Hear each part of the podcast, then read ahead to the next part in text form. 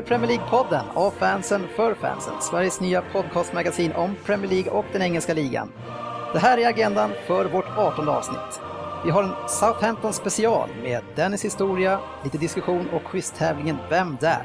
Sen är våra fokusmatcher Southampton mot Manchester City, Manchester United mot Newcastle, Arsenal mot Everton och avslutningsvis våra tipsspel där Söderberg ska försöka lura oddset igen, eller hur var det nu förra gången?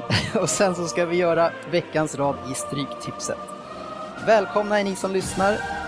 Jag heter Dennis Kjellin och vid min sida i studion har jag Andy Könberg, jag har Jörgen Lundqvist och jag har Jörgen Söderberg. Grunduppsättningen. Och välkomna grabbar! Tackar! Tackar! tackar, tackar, tackar. Kul att vara tillbaka känner jag. Var Ja. länge sedan nu känns det som. Ja, Ja, en hel veckas eh, uppehåll. Vi har ju haft det tidigare fast vi har ju ändå kört ett avsnitt så det var vår första tysta vecka.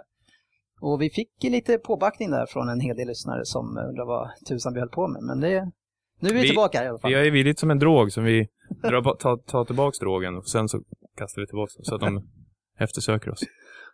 Ja, Mm. Bra liknelse. Ja, det känns skönt att vara tillbaka. ja härligt. Vi ska inte spela tid för ikväll så har vi ett riktigt hektiskt schema. Vi ska testa på oss en hel del ny teknik där vi ska ringa runt och köra lite snabba telefonintervjuer och presentera två nya röster i våran podcast. Det ska bli riktigt roligt. Mm, verkligen. Eh, Så det blir spännande att se hur det ska fungera. Så vi hoppar direkt in i den här veckans avsnitt med vårt Southampton special. Och eh, Southampton är ju ett lag som jag själv tippade som årets överraskning inför säsongen och eh, i alla fall om ni frågar mig så känns det som ett av de mest spännande Premier League-projekten just nu. Ja, frågar vi dig? Nej, jag vet inte. Var det där Men om jag- frågar vi dig? Men om jag frågar er, vad tycker ni? Tycker väl eh, till viss del, men jag tycker väl inte att de har presterat hittills. Jag, jag trodde de skulle kanske vara lite bättre i år än vad de har varit hittills. Jag tycker snarare att de får ut otroligt bra eh, utdelning på, på det de har. Alltså, eh, namnmässigt så har de inte jättestarkt. De har ju bra spelare, men det känns som att bra utdelning. Man ska, ju, man ska ju komma ihåg att den här eh, årets liga är ju den jämnaste toppen någonsin. Så nu ligger ju de åtta, men ganska tätt på. Men alltså, det är tufft att ligga där uppe i år för att det är många lag som är med om det. Det är det som skiljer sig lite grann 2013 än, eh, än tidigare. Ja, Det verkligen. är en förbaskat rolig liga. Vad känner du Söderberg? Ligger de åtta nu, sa du det? Ja. Ja, de torskade två raka. Jaha, de låg trea va, för bara... ja, det går ju fort. Vinner man Ja. två, två segrar som Newcastle gjorde så woof, så är man Mm. uppe på Ja, femte för- plats helt plötsligt. Det var ju Arsenal och Southampton här för några, två, tre veckor sedan. Då Ja. låg de i trea. Ett av tre, ja. Ja. precis. Mm. Ja, det går fort. Ja, Nej, men vi kör igång med eh, min egen lilla programpunkt som Andy är fin på så här. Dennis historia. Southampton ligger i sydöstra England och har en befolkningsmängd på ungefär som Malmös. Staden är en viktig, är en viktig historisk hamnstad och blev hårt bombad av tyskarna under andra världskriget. Förutom fotbollsspelare så kommer sångarna Craig David och Howard Jones och även snusgubben Benny Hill från den här staden. Southampton FC, som klubben heter i, staden, kallas även för The Saints efter att klubben startade som kyrkans e- eget fotbollslag. Och det har ju följt med klubben även idag. Och lagets eh, egen låt är såklart When the Saints Go Marching In. Laget spelade på stadion The Dell i 103 år innan man 2001 flyttade dit, till St. Mary's Stadium. Man har aldrig vunnit ligan utan har en andra plats som bäst 83-84. Däremot så har man, har man vunnit FA-cupen en gång. Laget är känt för sin ungdomsakademi som har många lag från 9 till 18 års ålder. Där har bland annat stjärnor som Walcott Bale, Oxlade Chamberlain och Lallana skolats. Lagets kanske största stjärna och historiskt sett hjälte är den offensiva mittfältaren Matthew Letizier som trots sin otroliga talang och skicklighet aldrig lämnade klubben utan var där hela sin karriär mellan 86 till 2002. Han gjorde 161 mål på 442 matcher och blev den första mittfältaren att nå 100 mål i Premier League. Något som är anmärkningsvärt är att han la 49 straffar under sin elitkarriär och han satte 48 utav dem. Och passande i den klubben som han spelade i så fick han smeknamnet Le God.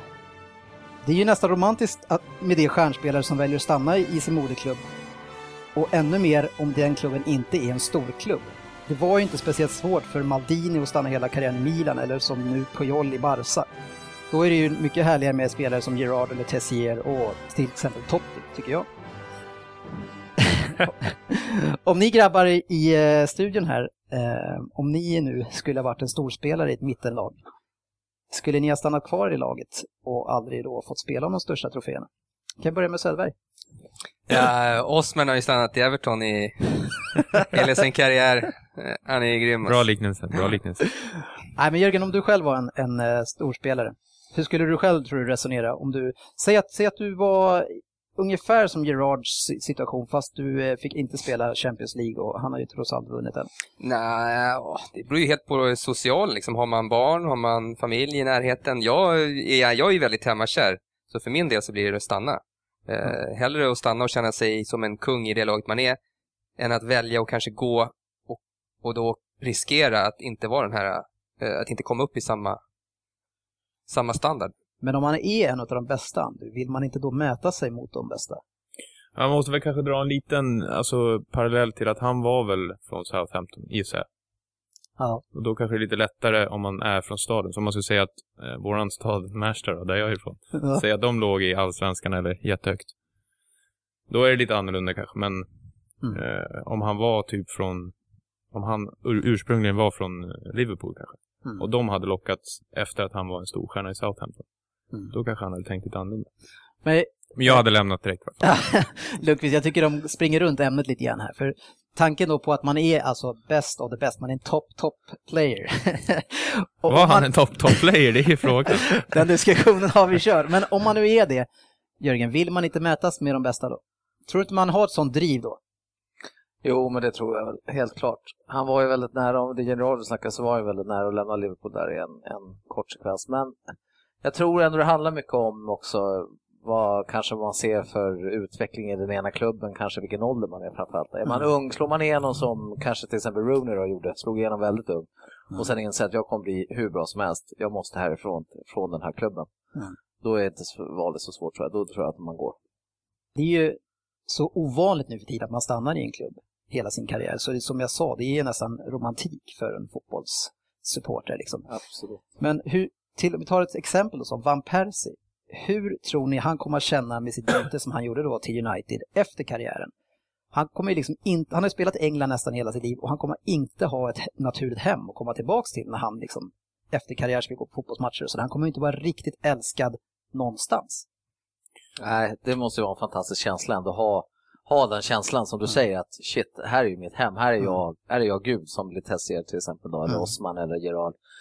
Det kommer vi kanske inte få uppleva längre så länge till i många fotbollsspelare, men det är som du säger, det måste ju vara helt en underbar känsla istället för att känna som Van Persie. Jag hoppade runt lite och där pengarna fanns så var jag ungefär. Men det är ju inte, egentligen, det är inte bara upp till spelaren, det är ju mycket klubbarna.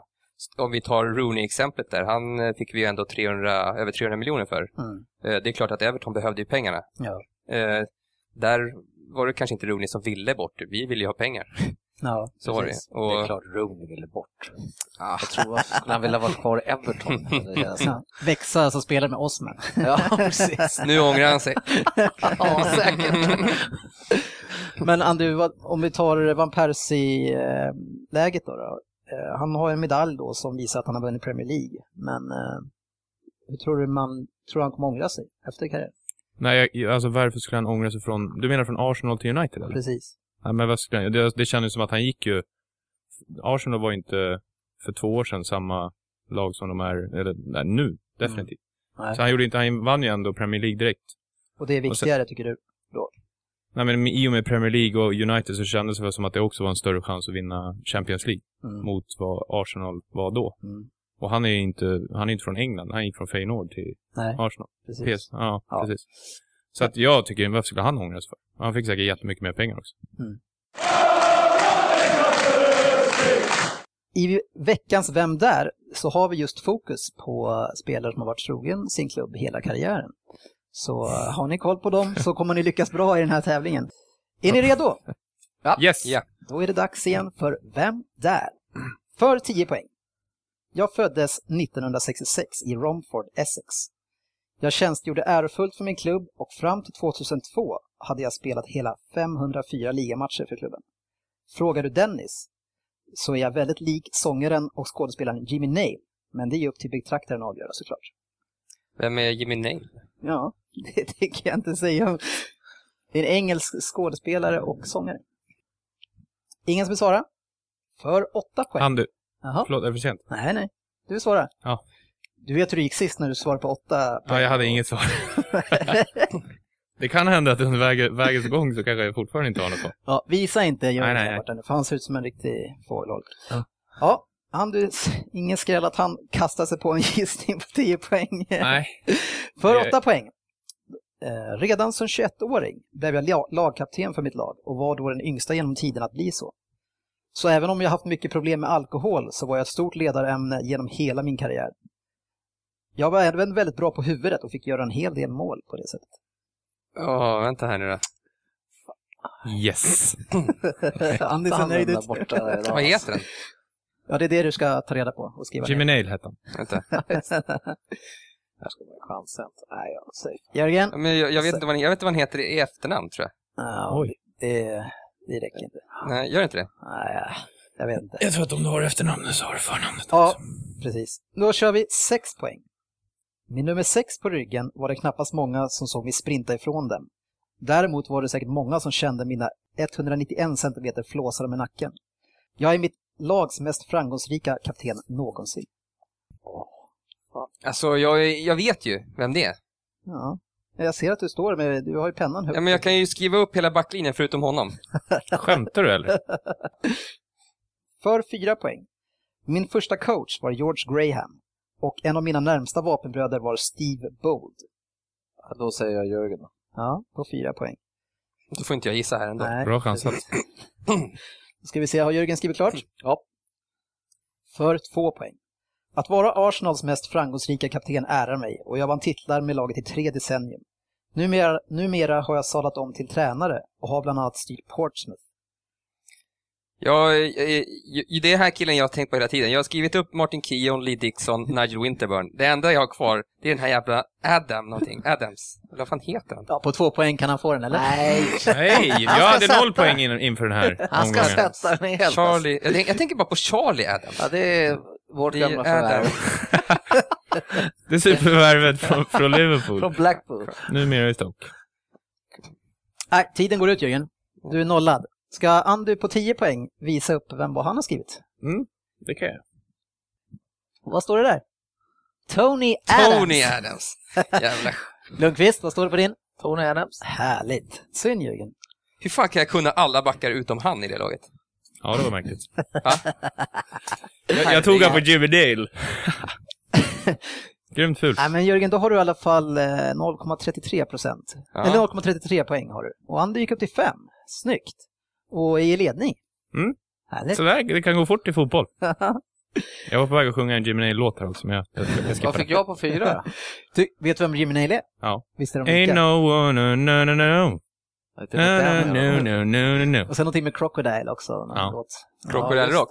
Var inte han, Nej, gjorde inte han John. deckare också? Dålig deckare? Jo, jo, han spelade. skådade Ja. Jättedåligt, verkligen En jättedåligt. riktig sån här jävla kroknäsa. Ja, ni, Ja. ja, de är faktiskt rätt Ja. lika. Tony? Men hörru, vad är jag på för poängfråga?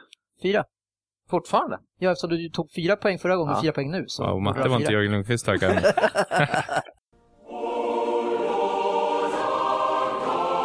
Tjena, det här är Rami Shaban. Jag tycker att ni ska lyssna på Premier League-podden.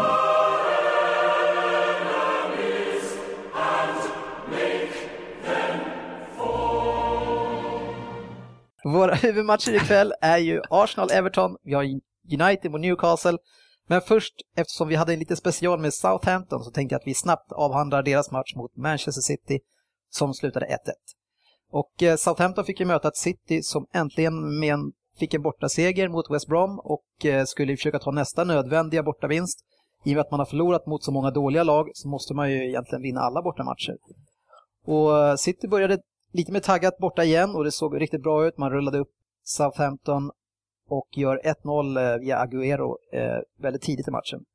Men eh, efter det så tar ju Southampton över matchen helt och har ju 65-35 i bollinnehav och trycker på riktigt bra och deras mittback som heter Dejan Lovren va? Mm.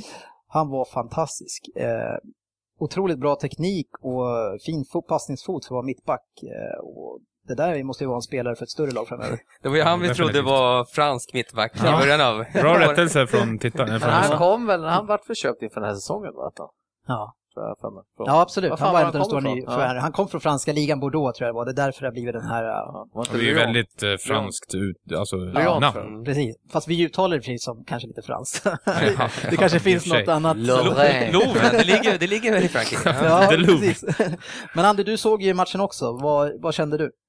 Eh, Ja, men det var ju, du målade upp en bra bild där att i början så fick väl eh, City, de har visat ju lite champagne som de inte gjort på bortamatcher Ja, tidigare. Men, eh, men Southampton är ju ett, ett bra lag när de har fullt manskap. Så att 1-1 borta mot Southampton är ju bra. Ja, jag tycker Helt också det. det, är- Med tanke på hur matchen såg ut. precis, men i den situationen som Sitta eh, har satt sig i, så tyvärr, så man måste ju vinna de här matcherna. Och därför känns ju det här nästan som en förlust. Men om man såg matchen eh, hela Så är det som en 90, vinst. Ja, så var det en otrolig vinst för att Southampton var riktigt bra och sista andra halvlek då, då var det jobbigt att vara City-supporter kan jag säga. Det, det, man- det var svettigt i brallorna när, när man lämnade den här matchen. Eh, om vi bara ska säga målet som eh, Southampton gör, Osvaldo, så är det ett riktigt klassmål. Han snurrar upp eh, kompani på läktaren och sen så lyfter han in den i bort i krysset. Riktigt. Jättesnyggt. Ja. Han har kommit igång. Ja, han har kommit igång faktiskt. Ja. Och de har ju liksom, med han och Ricky Lambert, vilket är hyfsat tyngd i forwardsparet. Nu spelar inte de ihop, Nej, men alltså att kasta in Ricky Lambert. precis. Ja, från eh, Lamberts succéstart till bänken, va? Ja, Mm. Han har fått hoppa in och ut. Han har varit Mm. lite sådär. fick lite hybris i landslaget där Ja. och, och tog, han, som vi sa tidigare, han tog på sig en lite för stor roll Mm. som spelare Mm. och kanske har blivit sämre tack vare det. Han ska ju vara där, han, han trycker ju dit bollarna, det är det han ska göra. han ska inte göra mycket mer. Nej. Men å andra sidan, om Osvaldo blir så bra nu som han kanske är på väg att bli då, då, då blir ju Lambert en fantastisk spelare att slänga in om man Ja. behöver trycka på lite extra. Mm. För Osvaldo, som kan vara hans nackdel ibland, är att han, han glider ut lite grann på kanterna. Och då in med honom centralt i banan, Lambert, och pressa på för att göra mål.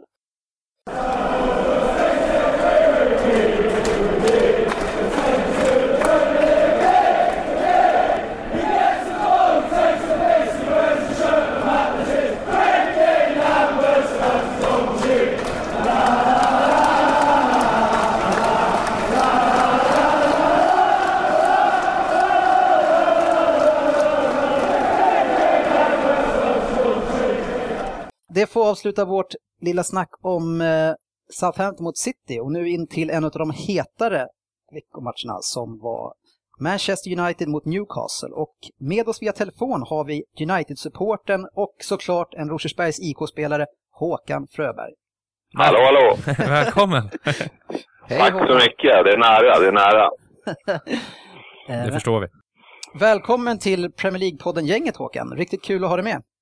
Ja, eh, som sagt, det är nära. Det är jävligt kul att vara med faktiskt.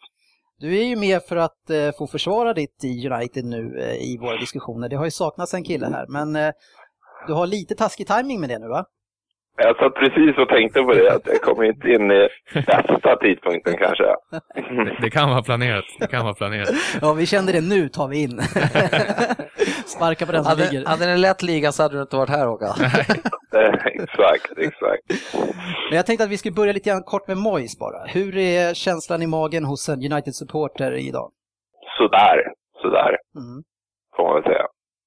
Det, är, det är det som man pratas mycket om nu, att det är ju exakt samma lag. Eh, Everton går bättre och United går sämre och gemensamma nämnaren mellan klubbarna det är ju David Moyes. Så, Exakt. Det som jag tycker mest synd är väl lite att han gjorde så mycket förändringar i ledarstaben från början. Så att det var, alltså det var inte bara han som kom in som ny, utan det var ju mm. så många andra också. Mm. Ja, de plockade med sig Phil Neville från eh, Everton också. Det kanske blev lite för mycket av det blåa. Ja, precis. För många förlorare. Nej, lugn nu, lugn nu. Han kommer väl ändå från United? Det, det känns ju som att eh, Moyes har plockat med sig det här äh, avvaktande spelet från Everton till United. Inte det här äh, att vilja vinna matcherna på något sätt. Ja, jag hå- håller inte riktigt med ändå. För Om man tittar på, alltså Moyes har gjort mycket mer offensiva byten än vad jag tyckte Sir Alex någonsin gjorde egentligen. Ja, men det, Flera matcher det, där är- de har haft i princip fyra forwards på planen plus en offensiv mittfältare i slutet av matcherna. Det ser jag mer som en eh, desperat åtgärd för att det inte funkar riktigt. Eh, att han liksom, han måste göra det. Om man inte gör det, då blir han ju hängd kanske. Det kan jag hålla med om. Ja. Om man ser Eh, till... Men det är klart eh, att kreativiteten är väl inte, flödar väl inte direkt. Nej, och, men eh, kan man förvänta sig en enorm kreativitet när man placerar Cleverly och Jones på mitten? Alltså för mig, för mig kreativt sett så måste det vara den sämsta uppsättningen i United i Premier Leagues historia. Oj, Ja, det var en bra oj, fråga. oj, oj. Tycker Kreativt sett. jag, tycker jag, Ja, kreativt sett. Nicky Butt och Roy Keane på mittfältet? Ja, men Roy Keane hade sitt driv ändå framåt. Nej, det var fan en bra lik- Nicky liknelse Butt, den gamla finsnickaren. Nej, men om man, om man eh, ändå, om man ser att United spelar ju väldigt mycket med två stycken mittfältare och de måste ju vara duktiga tvåvägsspelare. Eh, och där tycker jag att det blir lite, det blir väldigt defensivt och väldigt enkelspåret med Jones eh, framförallt. Och Cleverly, han har väl inte heller rosat marknaden på väldigt länge. Han har väl någon form av kreativitet, kreativitet i sig, men han är ju för dålig bara, helt enkelt. Ja, var fan bra. Han, jo, han ser ju ganska, liksom, han ser ju påtänd ut. Han springer ju runt och hoppar och studsar liksom och vill väldigt mycket. Men det kanske, kunnandet kanske inte finns där, precis som du säger. Nej. Men sen är det ju så också, visst, de har, men de har ju många andra spelare som är, alltså yttrarna och forwards är ändå ofta ganska kreativa spelare så, så jag vet inte om det behöver vara, att man måste ha de mest offensiva på centrala mittfältet heller då. Nej, Everton kör ju med McCarthy och Barry på liknande positioner. Ja, nej. inte- Nu, nu försöker han ju köra Janusaj och Nani i den här matchen som ska väl vara de som har väl mest kreativitet. Och jag tycker i den här matchen så är det egentligen bara Janusaj som kan skapa någonting. Mm. Eh, Ja, Nani tyvärr, han försvann för ett och ett halvt år sedan. Jag, jag tror att Ferguson förstörde honom. ja, jag vet inte, han har väl, han har alltid haft en hög högsta nivå, men den lägsta nivån är ju ännu Ja. lägre. Fast när, när det. såg du hans högsta nivå? Det var väl länge sedan? Eller? Det var ett tag sedan. Det Det var ett tag sedan. några matcher Men han blixtrar ju till en match lite då och då ändå, tycker Ja, jag. men första sju, åtta matcherna. nu var det länge sedan Ja. kanske. Men Ja. Ashley Young har också gått ner sig totalt. Alltså. Han är ju inte alls vad han var. Den var otroligt överskattad värvning i min värld. Men Håkan, det är det här jag menar med United och Moyes. Jag, jag är väl den i det här gänget som manar lite lugn och låta Moyes få lite arbetsro. Eh, det, men behövs det inte lite nytt blod i United överlag över vissa spelare, just som vi pratar om här med Ashley Young, eh, ja, de här spelarna som, som vi nämner här. Men nytt, Ashley Young har varit där i två säsonger och är typ 24. Jo, men han, har ju, en- han är- presterar ju inte tillräckligt bra för United-nivå. man Är Liverpool-grejen att så fort man är lite risig så ska man bort? Nej, så... men alltså det var bara en fråga till Håkan, mana till lugn, vi behöver in lite nytt blod i den här truppen. Ja, kanske. Jag vet inte. De överpresterade väl lite förra året, det de hade förmodligen. Men det är ändå alltså, en nionde plats liksom. Ja. Det är för dåligt. Det verkar ju som att det är lite turbulent i, i, i laget också. Jag såg att uh, Ferdinand hade gått ut och kritiserat Moyes för hans laguttagningar. Nej, inte Okej. laguttagningar, utan sena Så, laguttagningar. sena laguttagningar och hur han sköter det. Liksom. Att, att de fick reda på för sent vilka som fick spela. Men det var väl bara för att han var Men det är väl ganska klassiskt när det går lite dåligt så börjar det komma sådana här äh, rykten också.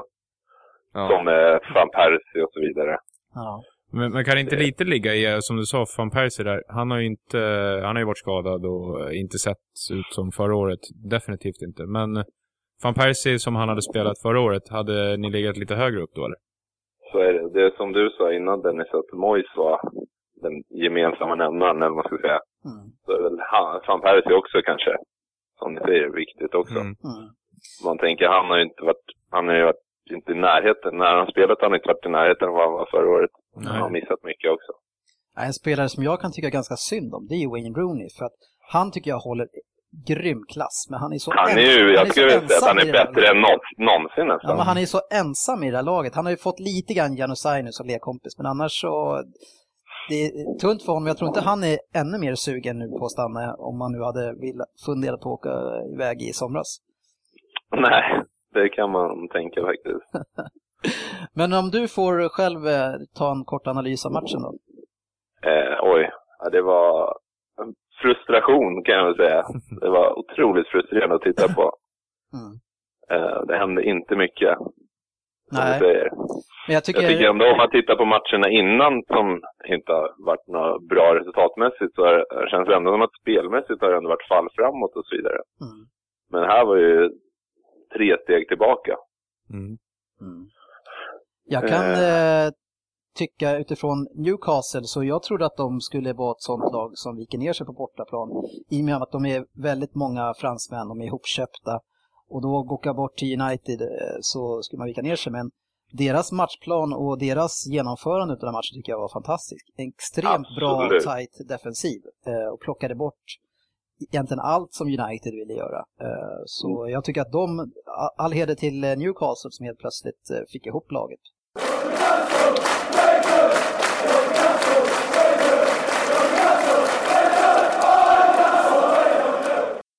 Jag kommer inte ihåg eh, vem som gjorde tacklingen i den här matchen, men det, det har blivit ett, ett nytt mode av fula tacklingar.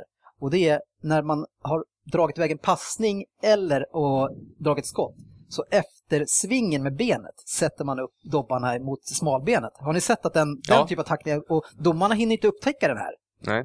Du tänker på att den som har dragit iväg bollen själv? Ja, precis. Han fullföljer med dobbarna Lite upp Peppe, sådär. Peppe-aktigt. Ja, Han gör kanske. alltid det. Ja, lite som eh, innebandy när man låter så här efter svingen flyga upp på träffa spelaren på handen. Ja, det är, fy fan, det är vidrigt. Ja, det har man varit med om några gånger. Eh, Men, då tror jag inte att det är med- medvetet som det kanske är i fotbollen. Ja, jag vet många Man, som ja, man, gjorde det är någon som kanske kan ha gjort det någon gång. Men just den här, alltså jag tycker också att det är lika mycket rött, eh, de där typen av eh, aktioner. Det är ju som du säger, domarna hinner ju säkert inte med. Nej, Det är ju jag, vet, det var, jag undrar om det var Cleverly eller någon som åkte på en riktig jäkla körare på mitt plan, men det, ja. Eh, sen, Men det är väl så som du säger, de ser väl det inte. Hade nej, de sett det så hade de inte tagit det. ja, de får lyssna på. Premier League-podden så kanske de får upp Lite som Fellaini på, på McCarthy i United-Everton-matchen. Ja, Riktigt fult. ja, så jävla dåligt. Ja, United hade ju en jättechans efter en hörna där, eh, vem är det som nickar på bortre Håkan? Oj, vem var det? Jag tänker bara Welbeck, men det var ju förra matchen. Han Ja, undrar om inte det var, det kanske var Evra, jag vet inte. Men... Evra är ju Ja. Evra var det. Evra var det. Ja, och eh, han nickar och eh, sätter den vid sidan om eh, Newcastle-spelaren som har armen där och den träffar och ja, den går ut igen. Eh, såg alla händelser? Ja, det hade ju varit stolpe in annars. Mm. Den tog ju Men de tar ju inte för sånt längre. Alltså något känns det som.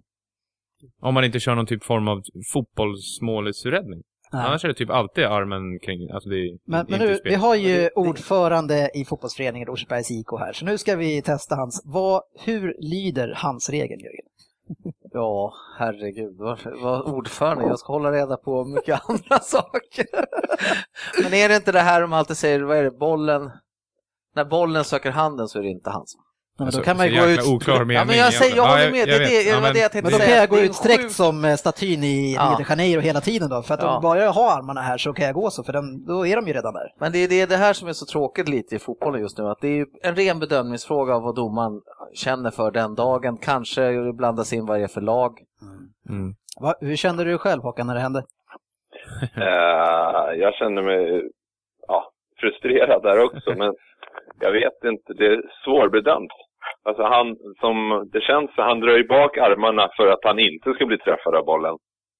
Ja, så Men, träffar den men- bakom. Så det är det som är svårigheten. Sen har han ju händerna utanför kroppen, men han, ja, Ja, det ska väl vara en Han är- normal hållning, va? Är det inte så de säger också? ja kanske. När Men får du normala gånger- hållningar i en fotbollssituation? Liksom? Ja, men de drar, ja, de drar ju undan armarna så det ser jättekonstigt ut. Jag har en intressant fråga där Håkan. Tror du om Fergie hade varit coach för United, hade de fått straff då? ja, ab- absolut, absolut. Det är jag helt säker på. Alla är emot dem just nu bara för att Moyes sitter där. Ja, precis. Nej, jag vet inte. Det kändes bara så typiskt för hur det går just nu. Ja. Ja, det måste förmodligen hade det varit en annan utgång av matchen om, om det hade blivit straff. We have all been there. Så är det. Men eh, Newcastle hade inte vunnit borta sedan 72 och eh, jag gillar det som deras fans sjöng. Sacked in the morning.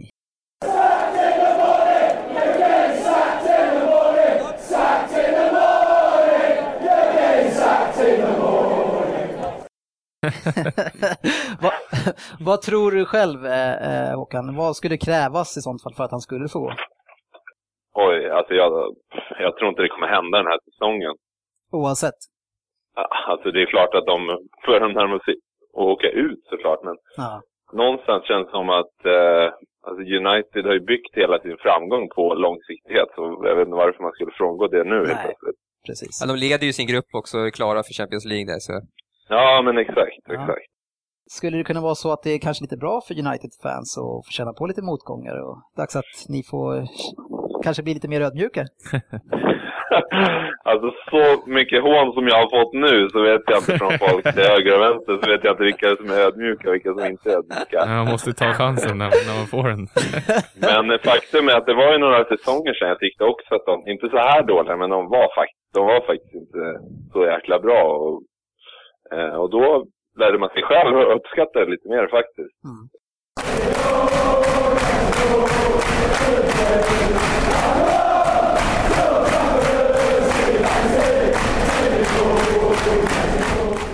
Vi får tacka för den här gången Håkan. Eh, Ja, och jag mycket. hoppas att vi kan ringa upp, ringa upp dig i ett, kanske ett muntrare läge nästa gång. Då. Det ska vi nog kunna fixa. ja, Men, men eh, jag jättebra. vet det blir svårt om det är toppmatcher. ja, vi får se. Ha det så bra så länge. Ha det bra Håkan. Tack så mycket, ha det bra grabbar. Hej då. Tja, tja. Tja. Dags för oss att kolla in kanske den hetaste matchen här i poddgänget eftersom vi har två Everton-fans och ett Arsenal-fan som vi har med oss via telefon. Och vi säger hej till Per Svensson. Hej, hej, hej. Hej. Per. Hej Per! Hej Per. Tjena grabbar, tjena grabbar. Hur är läget?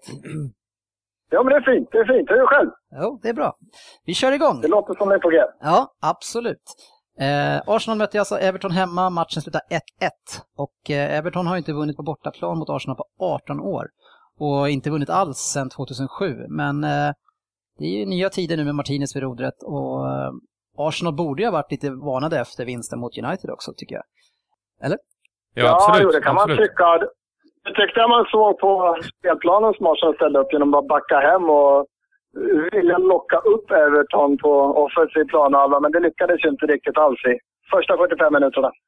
Nej, och det där skulle jag kunna säga att det där låter som en försköning av, av eh, ditt lag såklart eftersom du själv är Arsenal-supporter. Om jag, så som jag ser matchen så tycker jag att Arsenal ger Everton initiativet utan en strid. Man skulle kunna jämföra det här med en start i ett travlopp om man slåss om dödens men eh, Arsenal ger upp re, redan eh, ja, vid startskottet i stort sett och, och man ser bollinnehavet, visst Eh, nu har jag hört att eh, Arsenal haft lite lägre bollinnehav matcher också, men 65-35 till Everton första 30. Det, är ju eh, en, eh, det vittnar ju om det överläge som faktiskt var för Everton som började ju fantastiskt bra och, ska jag säga, Arsenal otroligt oinspirerat. Lite grann som Manchester City på bortaplan. Det var ingen guts. Det är indirekt dåligt på en, eh, en, en sån start på en sån match, eller hur Svensson? Nej, det var väl ingen toppenstart alls. Everton ser riktigt bra ut, men jag tycker fortfarande någonstans, ja, nu vet man inte vad Wenger sa innan matchen, men utgår man från att det såg- ut att de hade en spelplan där de försökte få, de visste ju att Everton skulle spela boll. Det såg man ju borta mot United, att det är, här liksom, de spelar sitt spel vart man spelar känns det som. Och då trycker de upp högt med sina ytterbackar. Både Oviedo heter han va, och Mm. Coleman på andra kanten. Det fanns ju stora hål, men Arsenal var inte tillräckligt bra helt enkelt första 40 i alla fall och kunna utnyttja det. Den spelplanen höll ju inte alls, utan Everton fick ju ta tag i taktpinnen och såg mycket bättre ut första 40 minuter än vad Arsenal gjorde. Men att, att ha den spelplanen eh, oavsett hur Everton ska spela på hemmaplan på Emirates Stadium, det känns, det Nej. känns inte helt okej. Ja, alla. ja nu ser det sen om du tittar på andra halvlek där de faktiskt byter, om, om de byter spelidel, om det är Everton som är så mycket sämre andra 45 minuterna så är Arsenal ett mycket bättre lag och de styr ju spelet på ett helt annat sätt än andra halvleken. Men den här, Det är antingen, det är ju så efterkonstruerat den här äh, spelplanen som du berättar om nu. Ja, precis. Du kan Ja, inte göra det- en spelplan efter hur matchen har sett ut efter. Ja, men det, det, det vet vi väl allt. Alla, alla våra idéer om hur spelplanen ser ut är efterhandskonstruktioner eftersom vi inte vet. Och vi måste utgå från hur spelet ser ut. Så att, Så sant Per. Eller? Men, Ja, men, eh, Det där snacket är vi vana med. Ja, men Per, jag, vi, vi förstår va, att du tror att det var en spelplan, men det som jag reagerade väldigt mycket på det var ju det otroligt dåliga engagemang och eh, intensiteten som alla mittfältarna har. Och innan vi går in på matchen eh, lite närmre så ser man ju Wenger plockar ut tre stycken i sjätte sjätte, jag har aldrig sett han göra det. Och liksom, bara det är också bevis på hur besviken han var på intensiteten. Han var tvungen att förändra någonting radikalt och då slänger han in tre på en gång. Ja, det, var nästan, det hade nästan gått 70 minuter i alla Ja. fall när han gör ett trippelbyte. Det är ju inte Wengers style. Så att någonting, det sa han ju själv efter matchen, att han tyckte att han såg väldigt mycket trötta ben och han såg inte den intensiteten, intensitet, intensiteten som han ville se. Det var därför han tog in ja, Flamini i första hand då, och Walcott och Sitchke för att det skulle bli någon sorts förändring på mittfältet. Men eh, ja, det är skönt att han äntligen gör någonting från, av, från sidan också. Han agerar ju väldigt sällan och agerar han så agerar han ofta väldigt sent. Det har man ju klarat på många år på honom. Så på ett sätt var det riktigt skönt att se att han kunde säga det efteråt. Att "Ja, det såg inget bra ut vad jag gjorde de här bytena. Men hörru, är, du, är du inte seriöst uppriktigt jävligt besviken på ditt lag hemma mot, E- på Emirates mot Everton där ni gör dem bra första halvtimmen? Men det gör alla lag Everton bra helt plötsligt för att de är bra. Jag tycker självklart att vi skulle tagit tre poäng. Då hade jag haft sju poängs ledning istället för de här fem nu. Så jag tycker självklart att vi skulle ha vunnit. Jag anser att alla hemmamatcher ska ett lag som Arsenal vinna hemma. Det är ju självklart. Men om man sen tittar på första 45 här så är det ju inte så att Everton skapar så jättemycket chanser. De har bollen, det kan jag hålla med om. Det är inget bra Arsenal vi ser offensivt de första 45 minuterna. Men efter de här första 45 så ser inte matchen likadan ut. Arsenal tar ju tag i spelet och är det klart bättre laget i andra halvlek. Eh, Backlinjen sköter sig ju klockrent i första och sen är Giroud inte alls pigg. Han missar alldeles för mycket i första halvlek. Och Ramsey som man har så jävla höga krav på nu, och tror- de är ju inte bra i första halvleken. Och de är väl inte heller, fast Arsenal-bollen inte riktigt bra först när trippelbytet sker. Och då Walcott kommer in och trycker igång och Flamini går runt och skriker lite och Rotschewski överallt. Har, har du några punkter ut. i, i den här agendan eller? Eller i alla fall ett kommatecken? Ja, Hörru Per, en sista grej som jag har fått äran att säga. Men eh, 45 minuter, du var nöjd med första 45. Men ändå gör han det här bytet som du tycker att han gör för att det inte riktigt har funkat. Det, är liksom, det finns ingen logik i den. Spelplanen funkar jag- första jag- 45. jag sa- det enda jag hävdade Det sa du. Det har du sagt hela här tiden. Försvarsspelet är bra första 45. De är inget Nej, du sa att ni hade en spelplan som fungerade första 45. Men skulle göra lite eh, tri trippelbyte där för att eh, stöka till lite sen. Efter jag att allting hade funkat enligt spelplanen. Om spelplanen var att backa hem så kan jag köpa det, men de är fortfarande, de lyckas inte med en omställning på 45 minuter. Om, Mm. om spelplanen är att backa hem och ställa om, Då funkar det ju Då behöver man inte göra några byten. Men för, försvarsspelet är bra.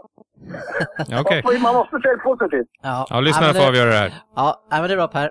Om vi går tillbaka till det som, eh, det som Everton gör väldigt bra i den här matchen. Alltså man spelar borta mot Arsenal på The Emirates och den respektlösheten som man, som man har med sig efter såklart att man har ju spelat bra.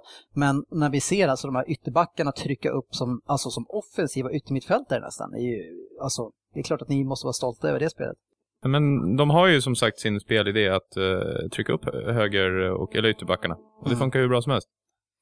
Ja, det, det som är så roligt att se är ju att det är två stycken tekniska ytterbackar. Som är, det är liksom, eh, de vågar utmana hela tiden också. Det är ingen, eh, som det var förr, det var ju liksom Tony Hibbert. Hibbert som liksom stapplar runt och, ja men det är en helt annan spelstrategi nu, eh, Martinez. Men så ser jag, precis som, eh, det var ju någon av kommentatorerna som nämnde där att eh, en sån spelare som Destin som förra året la mm, rätt mycket eh, långbollar med sin vänsterfot, Mm. numera i stort sett bara söker efter backen, antingen till en innermittfältare eller till någon av ytterbackarna. Mm. Och då blir det ju ett annat spel och de, de, de slår inte lika långt. Nej. Nu. Nej jag är väldigt imponerad av passningsspelet och om vi ser på vänsterkanten nu då så eh, har ju, är ju Baines som vi har höjt i skyarna något enormt såklart eh, senaste åren eh, skadad och helt plötsligt så finns det en kille där som heter eh, Oviedo som han ser helt självklar ut i sin roll som att han aldrig gjort någonting annat än att spela ytterback och ligger högt upp och är offensiv och han har inga problem att liksom hålla bort motståndare, dra dem och, och hyfsad i alla fall leverans in i boxen. Vem är han? Han måste ju, han måste ju känna nu att han har ju fått inhopp förut, Ja, okej. men inte alls liksom visat någonting. Men, Men då, då- vet han ju inte att han har den här platsen. Nu känner han ju, nu är jag första eftersom att Baines är borta. Mm. Så nu har jag ingenting att förlora. Nu kör jag bara. Och, och han liksom är så här bra. Men, men visste du det innan? Nej. Fan, jag trodde det var en utfyllnadsspelare bara. Men alltså han, han, jag tror, köpt, han, han köpte som vänsterback tror jag, men han, eh, han hoppade in bara som yttermittfältare förra året. Det var väl för att Baines var så självklar. Jo, givetvis. Alltså. Och det Men, kommer och han ju då, fortsätta vara. ja, självklart. Men alltså när han kom in förra året, då tänkte man så här, vi har ingenting att kasta in. Nej. Och så kastade vi in honom och då var det, det var liksom noll. När det kommer in någonting man inte anar så är det Ja, häftigt att se. Nu spelar han ju som, han, han påminner lite om eh, Patri, Patrik, Patrice eh, Evra tycker jag. Mm. I spelstil. Och intensitet och hela den. Ja, han, ser, han har övertygat och framförallt kan jag tycka att det som verkar vara grejen med Everton nu det är att det är ett jäkla självförtroende i hela laget. Så det spelar ingen roll att han kommer utifrån. Det verkar som att han bara är med hela det där självförtroende-gänget och bara ah, levererar på en gång. Som, är, som man kanske inte skulle kunna tro att någon ska göra som ska axla Baines roll i, i det där läget. Så jag tycker att det Ja, är... speciellt när han fick kliva in direkt mot United borta också. Ja, nej, otroligt bra tycker jag. Nu ska vi gå till en eh, punkt som är väldigt känslig i det här rummet och eh, den punkten heter Ross Barkley. Eh, som jag tror efter Söderbergs sambobarn måste vara hans favoritperson i den hela världen och som man absolut inte får säga någonting negativt. Nej, jag- hela vår väns vänskapsrelation har ju liksom varit nära att krascha här i veckan. Eh, eh, beroende på att Dennis sågade han och tyckte inte han var bra i matchen. Eh, när, när då jag tycker att han var helt fantastisk. Och jag ska räkna upp här.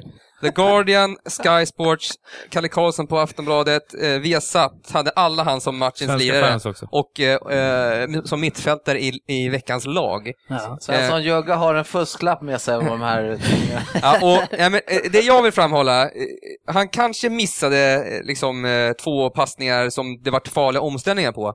Men det han gör så jäkla bra i matchen, det är att han håller i bollen och vågar hålla i bollen. Så kommer det två motståndare mot han, då gör han bara en liten vrickning och så är han, och så får han, han fick ju frispark säkert 6-7 gånger på offensiv plan, plan va, för att han, och till slut så vågar inte Arsenal-spelarna gå på honom.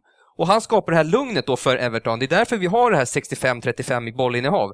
För att han, han liksom, han, inte, han skiter inte på sig när han får press på han sig. vill ha boll hela Han- tiden. Och, och sen gör han riktigt sköna vrickningar ibland och, nej, underbar. Han har Fantastiskt. mage att stå och skälla, han har mage att stå och skälla ut de andra medspelare också när de inte läser honom. Spe, läser spelet som han gör när han släpper bollen. Han har ju pondus också.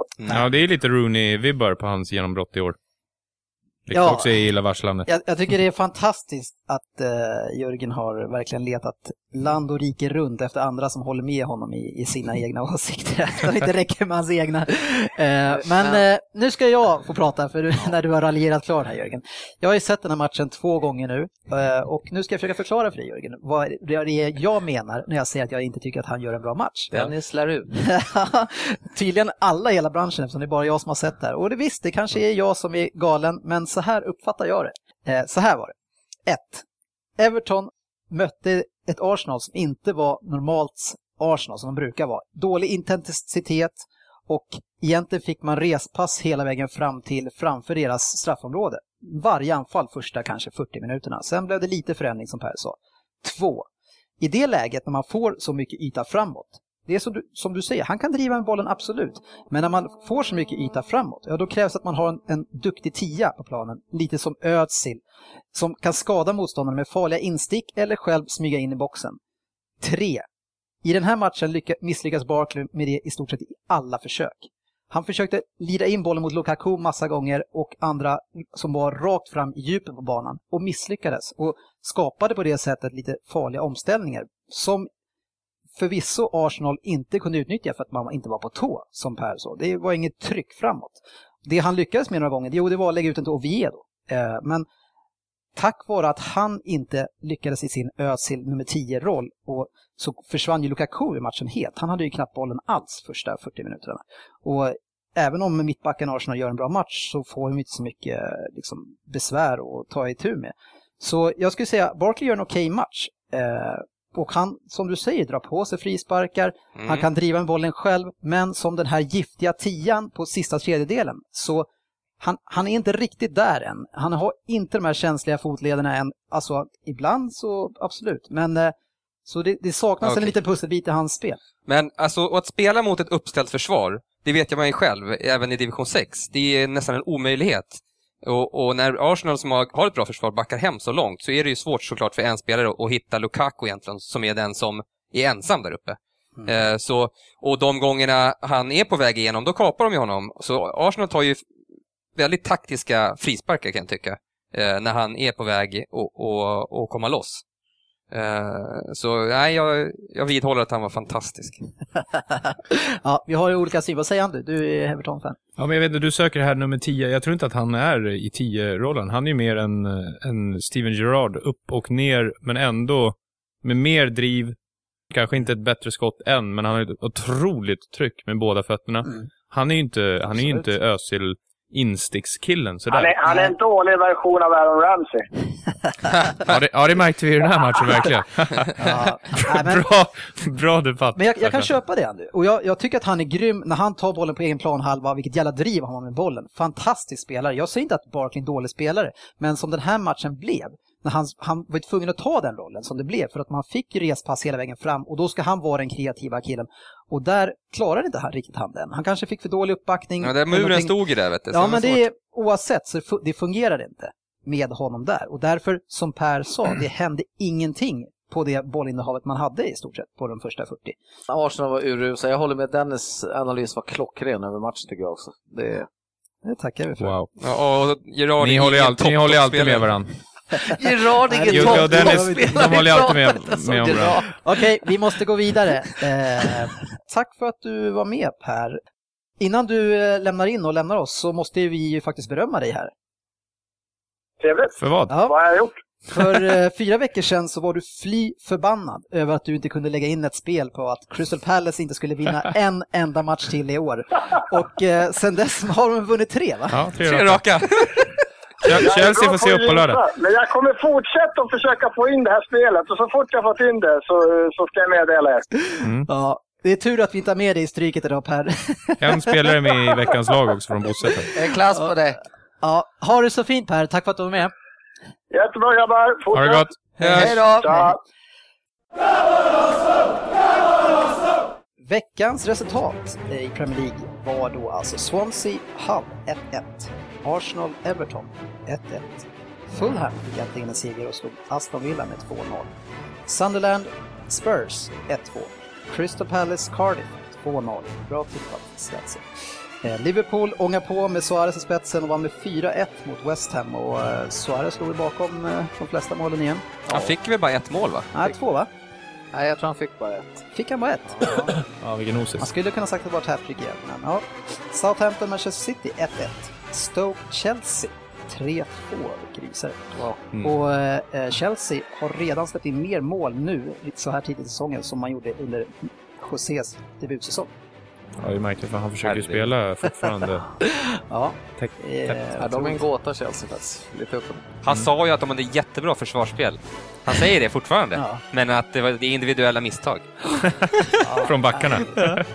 Eh, West Brom mot Norwich 0-2, den såg vi inte komma. Och sen har vi Manchester United mot Newcastle 0-1. En riktig skrälomgång. Mm. Ja. Det är dags för Jörgens egen programpunkt där du ställs heads up mot Oddset och eh, första omgången måste vi tyvärr säga gick klart till Oddset efter ett bedrövligt tips Jörgen. Ja, den är... ah, Herregud. Med sån bra tipsform som jag har haft och så smyger det sig en sån där jäkel in eh, mitt i. Det Men- var inte... Den debatten har tagits mycket på sociala medier. Ja, herregud. Den är jag inte nöjd med. Eh, Men det är bara nya tag Ja. och eh, Ja. då är det dags för Söderberg lurar Oddset.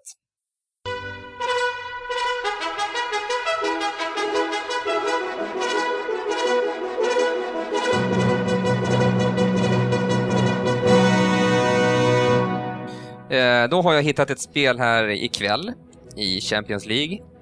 Eh, väldigt eh, spelvärt när det är eh, avgjort redan Ja. i toppen. Och eh, PSG har redan vunnit sin grupp. Möter eh, Benfica på bortaplan. Ja. Och Benfica är piskade att vinna. PSG ställer över Zlatan, Alex, Thiago Silva, van der Wiel och Verratti. Inte ens med i truppen. Nej, men de lämnas hemma. Eh, två gånger pengarna på en Benfica- Benfica-vinst på hemmaplan. Eh, tycker jag är taget. Ja. Och eh, ska vi försöka vinna tillbaka de där 500 kronorna jag satsade förra gången. Ja. Så det blir en 500 på, på den här då. Oj! Vad kul. Ja, får vi Ja, se. två gånger pengarna. Yes. Vi håller tummarna. Ja. Härligt. Eh, Sista programpunkten ikväll är Stryktipset. Och eh, även här så har vi premiär för en ny kille i eh, podcasten. Dennis Eriksson som är vår nya Championship-expert. Välkommen till Premier League-podden säger vi till Dennis. Hur är läget? Ja, tjena, tjena. Det är bra tack. Hur är det själva? Jo, det är fint Dennis. Mycket bra. bra. Hej Dennis, hej Dennis, det är bra. Eh, Härligt, härligt. Du är ju presenterad som våra nya Championship-expert och eh, även ett väldigt stor fan av eh, klassiska laget Leeds. Ett lag som i alla fall eh, jag saknar i Premier League för de har ju väldigt mycket rivalitet med andra klubbar i högsta ligan. Ja, det, det finns det. Det finns det. Hur, är det, går det för ditt kära Leeds och eh, har de någon chans för avancemang? Jo då, men det, det går bra. Vi, vi har alltid chans tycker jag. Det, vi ligger ju och harvar under kvalplats just nu, men det ska nog gå vägen i år. Det, det känns som det, i år gäller det. Ja, ni började rätt uselt va? Ja, ja, jo det gjorde det. Men eh, vi är i bra form nu faktiskt. Så att, eh, Mm. ja, det känns bra. Bra vibbar faktiskt. Härlig optimism. Hoppet är det sista som lämnar en Dennis. Ja. Men den är ju rätt eh, förlåtande den där serien, Champions Championship. För den är ju ganska... eh, Alla slår ju alla liksom, så man har ju råd att ha ganska stora svackor faktiskt, känns det som. Ja, men det håller jag med om. Det, det är bra snurr på matcherna faktiskt. Så Mm. Det är egentligen det som är lite charmen i ligan också får man väl tycka. Faktiskt. Härligt. Till varje avsnitt så tänker vi då om du har något matnyttigt till oss som gäller matcherna på Stryktipskupongen gällande Championship så kommer vi ta och ringa upp dig. Och Ja. eh, ordet är ditt Dennis. Vad har du för spännande att ge oss innan vi börjar vår jakt på 13 rätt? Ja, och jag har ju faktiskt några guldkorn jag har hittat här. Åh, nu är jag redo med, med, med min app Nu är du här. redo. och då tänkte jag faktiskt börja med matchen Blackburn mot Millwall. Mhm. Där har vi dels av ett Blackburn med ett väldigt okej hemmafacit. Men ett Millwall som endast har en, eh, en vinst på bortaplan i år då, då av nio matcher. Till detta ska det ju faktiskt tilläggas att eh, Blackburn har en spelare som heter Dudley Junior Campbell, DJ Campbell, Mm. som har gått in i laget de tre senaste matcherna och gjort det helt okej tycker jag då. då. Okej. Eh, Vart kommer han från innan? Ja, det, det vet jag faktiskt inte vart han kommer ifrån. Däremot så vet jag att han nu sitter i arresten någonstans i England. Klassiskt engelskt. ja. Han har åkt dit på någonting, om det är något spelfusk där. Det, Ja, det är nog uppgjorda matcher va, vad jag förstår. Ja, det, det var något sånt vad jag har förstått. Så att man kan ju räkna bort han. Jag tänker mig direkt att det är väl lite uppgivet i laget framför allt. Då, så att, Så, så guldkornet är Millwall med andra ord? Ja, jag skulle säga att det där kommer Millwall bryta trenden. Snyggt. Två hade Andy där i alla fall. ja, Milmal kan man aldrig lita på. Jag hade en etta där. Men ja, kör på. ja, Huddersfield Reading har vi också. Mm. Hudder- Huddersfield, jag tycker det är ett, eh, det är ju största laget som faktiskt skräller hela tiden i den här ligan. Och de, de torskar en del konstiga matcher, men de gör bra resultat mot de bra lagen. Mm. De har ju vinster, dels mot Burnley ganska nyligen då. då. Och Ja. De har ju slagit Leeds också, det är en mindre, ja det, det, kan, det går vi inte in på Ja, det, det är lite enklare kanske. Ja, du tycker att vi eh, ska spika Huddersfield, eller? Ja, jag tycker ni ska spika Huddersfield här, en, en klar ja. Härligt. Och vi, vi avslutar lite med det ro, den roligaste matchen den här eh, omgången. Och det är ju Yorkshire-derbyt mellan Doncaster och Leeds. Då, då. Och där har vi ett Leeds som ej förlorat mot Doncaster i ligasammanhang sedan 2008. Oj.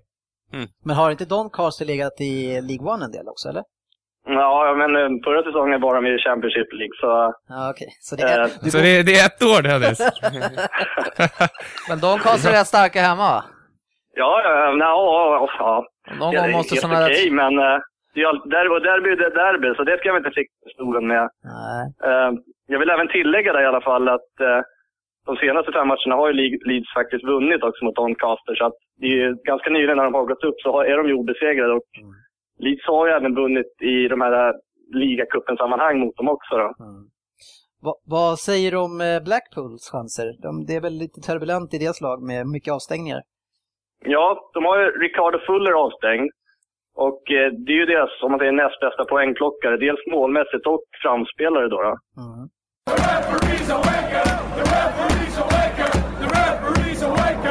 Tack för den här gången Dennis, så Ja, tack själva. hörs vi snart igen. Med det sagt så hoppar vi in i veckans Stryktipsrad och som vanligt ska vi ge oss på och försöka hitta några spikar i början. Och Jörgen Lundqvist, du får chansen att, att starta. Jag eh, tycker ju att jag är den bästa på att tippa i det här gänget, men jag brukar ju få sällan få min röst hörd. Men jag testar väl igen och bjuder på den här lilla karamellen. Jag börjar med att spika faktiskt Chelsea hemma mot Crystal Palace. Oj, vad vågat! Herregud! Kan, vilken karamell! Där tog jag i! Så det... ja, den har du sugit på länge. Nej, men Chelsea måste ju vinna nu, komma på banan igen och jag tror att Crystal Palace får det jobbigt på. Ja, det är väl ingen annan som inte har spikat än eller? Nej, i en svår omgång som det brukar heta. Ja. Ja, exakt. Ja, Jörgen, fantastiskt. Vågar är ju på en till sån där jättemarkering. Ja, håll i, Eh, håll i er jag eh, tänker faktiskt också, jag hoppas verkligen ni går med mig här, att jag tänker form, eh, spika ett formstarkt lag eh, som har en relativt ny tränare också. Och jag vill spika Derby borta mot Charlton match 9. Ja! Derby är faktiskt ett av få lag som klarar av att vinna borta i Championship. De har 6-1-2 och eh, Charlton är ett bortalag så det är lite vågat att ta en spik i Championship men jag gillar den tvåan också. Jag kan köpa den. Derby är ett sånt här eh, bortalags... Mm, gör mycket mål, kanske Ja. därför de eh, kan vinna borta. Illavarslande att jag får två tecken. Söderberg, Ja, om, ni, om ni vill. Så jag, Tack. jag vet inte, jag gillar inte spika tvåor Inte sådär. jag heller, men just eh, Derby kan... Charlton. Ja, vi kan väl spika Derby. Mm, härligt. Lundqvist, fortsätt. Oj. Sen så har jag då, till skillnad från er, så tycker jag att den här matchen ska väl också spikas. I en svår omgång dock, ska tilläggas. Men Harry, Jag- måste du raljera så långt Jag- innan? Kom till saken. Jag tycker att eh, Newcastle hemma mot Southampton är en fin spik. Nej. Andy? Nej. Eh, jag har faktiskt spikat den. Eh, jag har ju valt en annan strategi den här gången, att börja markeringarna nerifrån och upp. Och när jag kom upp till match 1 så hade jag bara ett tecken kvar. Eh, och anledningen till att jag, jag hade jag haft råd så hade jag markerat den här med, med gardering. Men jag tror att Newcastles omställningsspel kan spela mot Southampton som ändå på bortaplan kommer att försöka spela sitt spel. Och Newcastle kommer att vara taggade hemma som vanligt. De går ju skitbra hemma, vunnit senaste tre. De Kryssade den innan tror jag. Eh, Så jag tror till exempel en spelare som Remi kommer att få jättebra lägen. Och jag, jag tror på Newcastle. Southampton har en dunkel form också. Ah, Nej, de Kom var igen, man ska- Nej, de har mött City. bra lag och de, som du säger, de kommer spela sitt eget spel. Och de Man kommer ska inte lura sig på Newcastle, för de, de är så, kan vara Ja, lika men- dåliga som de är lika bra. Southampton är alltid, har ju liksom det här jämna. Newcastle kan ju gå ner sig fantastiskt i vissa matcher. Det är inte Newcastle jag lurar på. Southampton hävdar jag en dunkel form. City hemma, ja visst, men det är ju en inspirationsmatch självklart. Vilka vill inte spöa City hemma? Det hävdar Mm. jag. Stora. Sen innan det har inte Southampton imponerat på mig så mycket. Nej, men jag, jag har något Ja, de också, har men de andra är inte med. Så vi, vi, vi släpper den. Aldrig. Eh, Men, men Jörgen Söderberg, hur kan man gå ner sig fantastiskt? Det var en ny grej. Jörgen, du får, eh, Söderberg, du får nästa spik. Ja, och då spikar jag QPR borta mot Blackpool. Aldrig. Ja, jag har den också. Alltså QPR, de släpper inte in många mål alltså, och de spelar stabilt. Du sa ju precis nyss att du inte ville Nej. spika tvåor. Nej, Nej. ja. Och sen går han in och spikar en tvåa. Det första du gör är Ja, att men spika det en var ju mest för att Ja, Charlton den. Derby, det är ju... Ja, ja kryss 2 är jag också, men det är... Mm, Okej, vi Nej, hoppar... precis Jag nu hade- när de har allting går emot sig, det är då inställningen kommer Jag hade fram. faktiskt en Andy, helgardering. du får en chans på en sista. Usch. Eh, jag eh, som har sågat det här laget, förlåt att jag raljerar, eh, kommer spika West Ham hemma mot Sunderland. Nej. Ja, det har jag spikat. Nej, Jag har sett så många matcher med Sunderland och hoppats att de ska komma igång. Jag vet inte varför jag hoppas, men de kommer inte igång. Ham 3-4 är mot, mot Chelsea och Ja, men det var en West Ham är så dåliga. Jag har ett kryss 2 på den matchen, så... Får jag bara säga en sak? Var inte alla ganska överens om Huddersfield hemma mot Reading när Dennis sa? Nej. Nej. Okej. Jo, jag var vi, det. Jag hade vi låter ju eh, lite snälla mot dem. Men, men eh, vi skiter i det, nu går vi in i raden. Och Ja. nu tänker jag att vi gör som jag hade tänkt. Vi börjar med match 13. Men borde vi inte hitta en spik till då? Vi hittar den på vägen. Alltså, Mm, för Middlesbrough, vi, jag Brighton. förstår inte varför ingen har tagit upp Everton hemma mot Fulham. Ja, den har jag också spikat. 1-2 har jag det. 1-2. Andy, Nej, det- du har en etta. Nej, jag äter kryss. Men det kan Nej, okej, men då är inte det en spik heller. Då går vi ner till match 13. Blackburn då? Fulham kan göra vad Match som helst. 13 går vi in på då. Nottingham mot Ipswich. Och så jag vet ju att eh, Ipswich är lite av poddens favoritlag. Eh, ligger bara nia som man skulle kunna tro att de ligger högre. Möter ligafemman på bortaplan och eh, ja, Nottingham har vunnit senast fyra av fem mot de här. Så jag, jag ritar lite etta kryss. Tror inte på Ipswich. Etta kryss. Ja, jag, jag vill ju ha lite stålar där, så jag tar en kryss två på den. Ja, jag är Ipswich med borta, Det är lite som Derby. Jag gillar Ipswich och Nottingham tycker jag, är- jag, jag får inga bra vibbar. Vad fan? Jörgen, Ni hör ju vad Dennis säger i allt. Liksom. Starkt hemmalag, de ligger femma. Jag går efter Jag hörde Champions inte att han sa femma. starkt hemmalag. Det, är liksom, det, det, går, det går ju inte att ta bort ettan på den alltså. Jo, Nej. jag gjorde precis det. vad har du satt i just Söderberg? Kryss två. Mm, det är ett kryss mot kryss två. Mm. Och vi brukar ju säga hemmafavören Jörgen. Vi åkte ju på dit på den som satan sist. Vi kan inte ha för mycket tvåor. Nej. Ja, det var lite som Middlesbrough Bolton där. Ja, vi, men vi hade ju jättemånga som vi, tar, som vi trodde att Först så sa vi vi ska inte ha massa tvåor och sen så ritade vi dit tre, fyra tvåor och missade på allihopa. Mm. Så jag tycker att det får avgöra till detta kryss i det här fallet. Och skulle vi ha råd så ge, lägger vi till en hel gardering. Vi gör så här, jag skriver upp Dennis, då har du använt ditt veto den här gången. På första matchen! Ja, för han avgjorde. Det var ett kryss mot kryss två. Då blir det ett kryss här. Åh, herregud. Match Bra 12. använt på första matchen. jag fick ändå inget veto förra gången så jag är ändå ganska nöjd. Match 12. Eh, jag ritar dit en 1, kryss 2 för jag tycker den här är helt omöjlig att tippa. Middlesbrough Brighton ska sägas. Mm. Nej, jag har en singeletta på Middlesbrough. De kör, de kör hem den här bara. Brighton är lite luriga. Jag har ett kryss. Middlesbrough ny tränare där också. Intressant. Ett kryss. Det är länge sedan nu de hade det. det Ja, det är. Andra omgången. 6-7 matcher. Andra omgången. Ja, Hans det- tränare för den här tränaren för laget. Ja, du ser. Vad fan, hur länge kan det vara spännande? De går ju fortfarande dåligt. Men andra omgången alltså. Nej. Nej, nej. De bytte ju tränare för flera omgångar sedan. Ja, det Nej, den här spanjacken. Det är länge sedan. Den här spanjacken de har nu. Det är hur länge som Har helst de bytt om. gånger? De kan inte ha bytt tre Hallå? gånger i år. Ni som lyssnar på det här, jag kommer utgå med det här imorgon på Facebook. Herregud. Ja, raljera. Du? Ja. Vad säger Söderberg? Ja, det är två dåliga lag. Ojämna lag. Hemmafördel kanske avgör. Mm. Ett kryss. Ja, jag är Brighton. Eh, Vad hade du Dennis? seger, 1, kryss 2. Och då hade Ett singeletta. Ett kryss. Ja, det lutar ju mer åt, åt vänster än åt höger. Ja, Du då? Singeletta, sa jag. Då blir det ett kryss. jag ger mig. Match 11, Huddersfield mot Reading, eller Reading som man sa, det har jag hört förut, men det kanske är Reading, läs, eh, Reading. läslaget. Eh, Reading ligger sexa, Huddersfield ligger elva. Eh, Huddersfield blandar och ger, eh, men jag, här tycker jag också hemmaplan ska få Ja, avgöra. Huddersfield ett hemma. Etta kryss hit. För Reading, eh, de är bra. Ja, ett kryss för att Reading är bra. Ja, jag tycker inte Reading Ja, jag är tror bra, jag men tycker de etta har jag. kan eh, ta poäng. Ja, de kan ta poäng. Ja. Ja, ja, absolut. Jag tycker också ett kryss. Jag gillar ju Huddersfield. Lundqvist? Jag hade spikat Huddersfield. Ja, jag med. Etta Jag går på kryss. Dennis Erikssons tips. Etta kryss. Eh, sen har vi då Yorkshire-derbyt, man säger. Doncaster mot Leeds. Och Leeds är ju formlag som går väldigt bra. Doncaster var på 20 plats, men tar en hel del segrar eh, hemma. Litar inte på Leeds borta, så jag har litat dit en etta tvåa faktiskt. Ja, jag har en hel gardering på. Helgardering. Helgardering. Ja, kör på den. Tyvärr Dennis. Lyssna inte så mycket på dig där. Eh, Han sen, sa att det var en svår match. yes. sen går vi till match åtta. Bournemouth mot Birmingham. Eh, och där, Bournemouth börjar ju spännande, lite Var det inte. Charlton Derby först eller? Ja, den har vi spikat. Det. Eh, men faller nu tungt genom tabellen. Och Birmingham skulle kunna vinna, men kryssa mest. Jag tycker det är svårt. Jag har lagt en helgardering på den här. Helgardering. Ja. Jag har etta på Bournemouth. Det var länge sedan nu de var bra. Birmingham. Alltså jag får säga vibbar, vann inte Bournemouth ganska stort här senast? I en veckomatch. Noll, aha, uh, 0-3 tror jag de hade senast matchen. Men det, Ja, jag, gillar, jag tycker det är väldigt svårt med de här, eh, de blandar ju och ger hela tiden alltså. precis. Ett kryss två. Så det blir ett kryss två. Skriv att du har ditt veto där, det tycker han.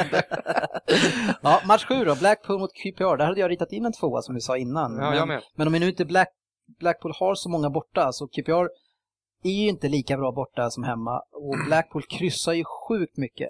Så, Fast- nu, så nu börjar jag bli så sugen på Mm. kanske kryss två Det ändå. kommer Det ge jag, det jag tänker på, eh, när, när man får, ett lag får fem röda kort Mm, i, i två matcher i rad. Mm. Det tyder på någonting, någon eh, respektlöshet gentemot sina medspelare, gentemot Mm. eh, el- coachen. Det är någonting som inte stämmer. Eller så antyder det att man har Paul Lind som coach. Ja, men det, är en, det, kan inte vara någon, det kan inte vara bra alls för laget. Alltså. Och, och att, det, att det är sånt. Jag, jag tycker med tanke jag- på Queens Parks ja. form, eh, avstängningen av Blackpool och allting, är det inte öppet tillfälle att ha en helgardering där? Nej, det tycker För det är jag en jäkligt öppen match alltså. QPR är väl väldigt Att smålsnåla och vinner ju sällan bevisligen borta. kryss 2 då. Men jag vill Mm, gärna ha... kryss två är det. Ja, ta med kryss två då. Jag, är, jag, är, jag kan nöja mig med det. Tappar någon där uppe, men Jag varnar för ettan. ja, varnar på. Blackburn mot Millwall. Eh, mittenmöte. Och eh, Blackburn är ju starka hemma som man sa. Millwall är extremt svaga borta. Men som sagt, det är Millwall. Jag hatar Millwall. Men jag, trots Dennis, jag har satt en etta där. Etta. Jag hade en 1 två faktiskt. Ja, jag är 1 2 också lite. Jag är lite... Det ska... Millwall kan ju verkligen Hur spela många det. halvgarderingar har vi använt? Fyra. Ja, Vi har bara fyra va?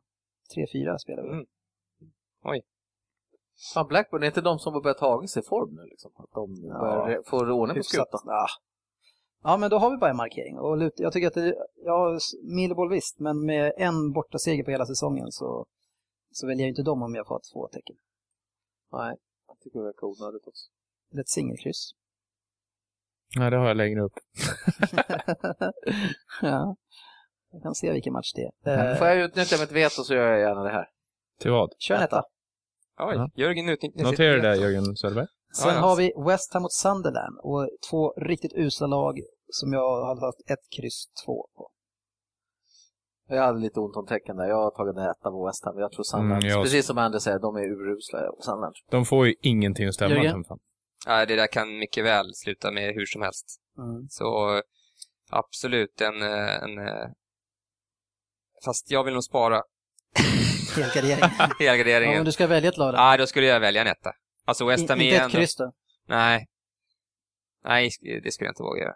Nej. Alltså de här De båda ju- lagen måste, ha, måste vinna. De har ju mittfältaren borta, heter han, som tar så mycket poäng i West Ham. Nobel. Han fick ju rött kort senast igen. Mm, precis. Morrison. Men Joe Cole kan ju komma in och... På mitt mitt. Jarvis. Ja, Men nej, Joe Cole har eh, gjort det bra nu. Jarvis är bra också. ta en etta då, om ni vill Ja. ha det. Jag känner mig osäker. Jag tror ändå att Sandland kan skapa någonting oreda där. Nej, men de var nöjda efter förra matchen. Nu, nu, Match fyra är det. Ja, Everton Fulham vill jag använda mitt veto. En en- enkel etta. Du har ju Ja. gjort ditt veto på... Nej, Jag också. Kör enkeletta där. Vi har, ja, vi har inte råd med något vi har bara en helgardering Och ska vi välja mellan de här matcherna som är kvar, det finns ingen annat. Jag håller med.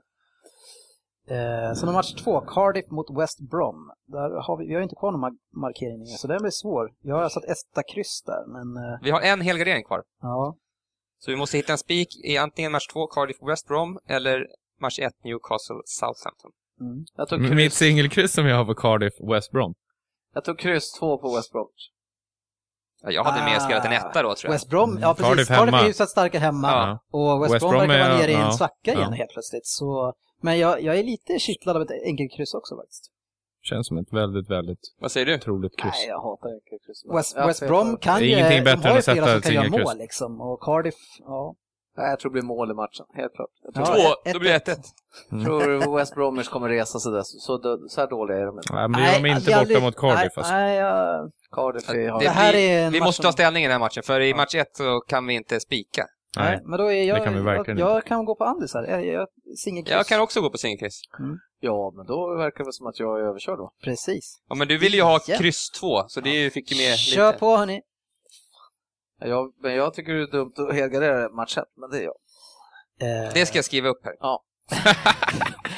så Eller match, så är det inspelat match ett, helgardering, Newcastle. Southampton. Ja, jag hade ett kryss men... Eh, Jörgen, det var alla matcher. Dra raden. Ja. Jag bara. Match 1, Newcastle Southampton, 1, kryss 2. Match 2, Cardiff West Bromwich, kryss. Match 3, Chelsea Crystal Palace, 1. Match 4, Everton Fulham, 1. Match 5, West Ham Sunderland, 1. Match 6, Blackburn Millwall, en 1. Match 7, Blackpool Queens Park Rangers, kryss 2. Match 8, Bournemouth Birmingham, 1, kryss 2. Match 9, Charlton Derby, 2. Match 10, Doncaster Leeds, 1, kryss 2. Match 11, Huddersfield Reading, 1, kryss. Match 12, Middlesbrough Brighton, 1, kryss. Och match 13, Nottingham Ipswich, 1, kryss. Jajamän. Och där vill jag egentligen ha en tvåa på Ipswich. Ja, ingen bryr sig.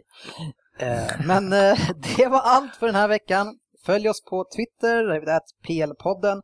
Så ska du såklart gilla oss på facebook.com slash Premier League-podden och läs även vår blogg på hemsidan som heter premierleaguepodden.se. Tack så jättemycket för att du lyssnade och tack Håkan och Dennis för er premiär idag och även såklart till Per. Och vi tackar er allihopa, så vi tackar även er här i studion. Eh, ha en fin vecka så hörs vi igen nästa vecka. Ha det gott! Tack Ha så det gott. mycket. Tack så mycket. Hej då. hej. hej.